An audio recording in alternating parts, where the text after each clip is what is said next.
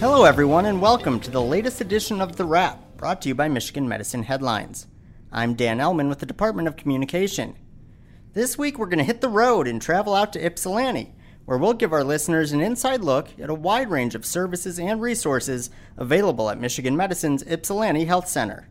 Before we do that, you can stay right where you are and get caught up on any of the past episodes of The Wrap. They can be found on iTunes, Stitcher, Google Play, or any of your favorite podcast hosting sites. They are also included every Friday as part of the Headlines Week in Review. With that, let's bring in Liddell Cochran, clinic manager at the Ypsilanti Health Center. Her clinic and all of its unique offerings were featured earlier this week in Headlines. Liddell, thank you so much for being here today. Oh, it's great to be here, Dan. Thank you for having me. Now, can you tell our listeners a little bit about the Ypsilanti Health Center? So from like a medical perspective, what sort of patients do you see and how big is your facility? We see OB to the grave. So we take care of everyone in between, pediatrics and family medicine. But we have a ton of additional resources and providers that come to Ypsilanti. OB-GYN is there. Pulmonology is there for pediatrics. And so what we normally do is bring in a bunch of assistants to be able to help us. Sometimes transportation is a barrier in Ypsilanti, and so we bring those groups to Ypsilanti in order to help care for our patients. Ypsilanti is a really neat clinic in the heart of Ypsilanti, and we care for a lot of our indigent populations within the community. We're 66% Medicaid, and it's situated in a great part, northern part of Ypsi. From a medical perspective, the types of patients that we see sometimes are more sicker patients. They have a lot of health issues. Many of them have struggled with health insurance, so sometimes they haven't always kept up on their care. Those are the patients that we're taking care of. Yeah, that makes sense. And as this week's story demonstrated, your team offers a lot more than just their medical care, right? What other sorts of resources are made available to patients and community members? For the patients in the community, we're open to everybody. We have our marketplace, of course, which we talk about often. And we found that 41% of our patients were food insecure, identified as food insecure. And so we partner with food gatherers, and we have a marketplace situated inside the clinic. We call it a marketplace on purpose so that it will remove the stigma of asking for food. Many of our patients and the community members that come to the marketplace haven't really been anywhere else before. They don't go to other pantries within the community at all. It feels different because it's a provider office. It feels great when your doc is saying, stop by the marketplace and grab these things, and the staff will be able to help you. The other things that we give, and we talked a little bit about that in the headlines, is we give away baby safety gates, and we have a car seat program where we give away car seats, and we install them actually at Ypsilanti Fire Department once a month. We have gun locks in the clinics that we give away to our families, and we don't ask them whether or not they have guns in their homes. We ask them if they need a gun lock. Okay. And if they need a gun lock, they can go ahead and take that. But we're taking care of our families in many ways. We notice that sometimes our children don't necessarily have many of the things that they need, underwear and or socks. And our providers and the staff, sometimes they spend a lot of their own money to make sure that our patients have some of the things that we need. So we do give many things away to the patient, but also to the community.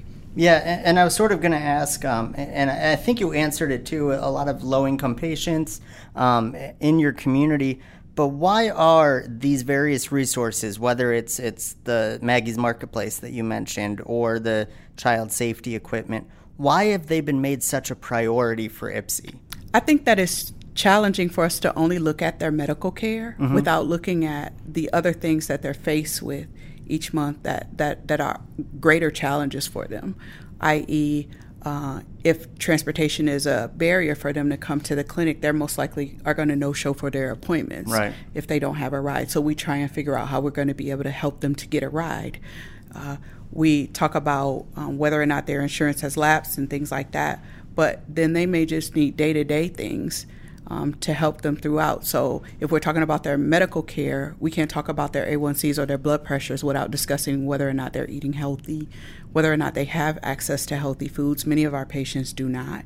Most of the patients that come to Ypsi asking for support most often are working poor. So these are folks that are already working. They don't qualify for certain things from the state.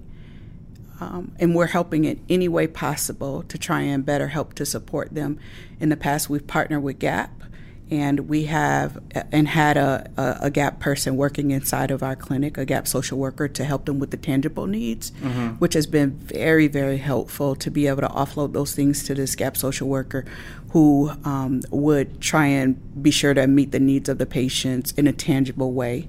We're limited with some of the resources that we're able to give to them, but we had been in the past helping with utilities, and we have DTE Energy trained staff members that work at Ypsi that can help delay a shutoff notice, that could help to change a payment or a payment date on behalf of the patient for DTE Energy. So how have those resources sort of been received by community members or by your patients? I know Maggie's Marketplace has been incredibly popular, serving a lot of patients, a lot of meals, but have the other services been quite as popular? Absolutely. There are a ton of patients that are looking for this support on a regular basis. For example, we helped at some point with an eviction, and we needed to not help as much as we had been because we have been giving a lot of resources away to the patients. Mm-hmm. And there had been some talk about whether or not we were doing too much for the patient and limiting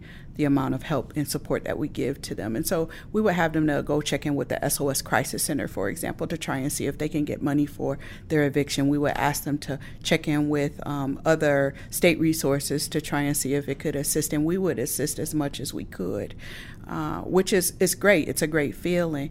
I think that many of our patients may not know the resources that they have available to them within the community, mm-hmm. and so sometimes we're the bridge that's bridging the gap between the two to try and help them to do that. That way we can take care of their overall care. Right, and treat the whole person, right? That's right. And I think it's really important the way you just said that you can sort of serve as a bridge, because the final thing that I wanted to touch on that was in the headline story is that your team has physicians and other clinicians who are bilingual, and that sort of bridges the gap again, right, between patients and their caregivers. Why has that been such a priority for your clinic as well, where you're sort of making sure that there isn't a language barrier there either? We have about 20% of our patients speak another language or a different language is their primary language. Mm-hmm. Outside of English, we want them to be able to get the great care that they need in their own language without that being a barrier. Sometimes other departments that help to support us, oftentimes, they may not have as much staffing as we need in order to take care of the patients that we do have in Ypsi. And I feel like, and many of our staff members and our medical director, if we hire within the community, if we look for people that speak these languages, if we make that a priority, Arabic, Spanish, French, West African, then we can get the patients what we need. And so we have two Spanish-speaking clerical staff working on the phones, taking the phone calls, interpreting for the patient, and to make sure that their appointments get scheduled when they come into the clinic. There's someone at check-in that's able to help with that language. And the same for Arabic, the same right now also for our French West African population. We're making a lot of treadway with that. But then also, if the MA is speaking Spanish and the provider is speaking Spanish, then we can have these clinics called full Latino clinics, and looking and working towards a full Arabic clinic is something that we're supportive of. And I'm starting to watch that population pick up suddenly because now we have the resources available to be able to help to support them. Sort of the chicken the egg thing, right? That is right. Yeah, that's great. If our listeners want to help YHC in any way, how can they do so? If our listeners want to help YHC, you can do that by donating financially to the marketplace. You are welcome to come and volunteer. We love having volunteers. Mm-hmm. We would love to have you. We are receiving donations biweekly, and sometimes it's challenging. We're receiving sometimes upwards of about 2,500 pounds of food in a couple different pallets. And so we could use the help and the support. With that, we would love to have personal shoppers and people that could help our families to come and shop through the marketplace and help them to their cars. They may not be able to carry groceries, and we have grocery carts to help them also. But if we could have personal shoppers, that's terrific as well. We take donations any day, any time. And if anyone just wants to support and just to come out and see what we're doing there, welcome to come. Would love to have you. Great stuff. Thank you so much, Liddell, for being here. I appreciate everything your clinic is doing to help people across the region. If you want to learn more about the Ypsilanti Health Center, go to mmheadlines.org. That's mmheadlines.org. And while you're there, check out other important stories from this past week. For instance, the Rogel Cancer Center celebrated its 25th year of hosting a Survivors Day event for everyone who has been affected by cancer. Additionally, readers learned the remarkable story of 8-year-old Evie, a MOP patient who has learned that music therapy helps get her through many of her medical procedures. It's a tremendous story that has made an impact around the world.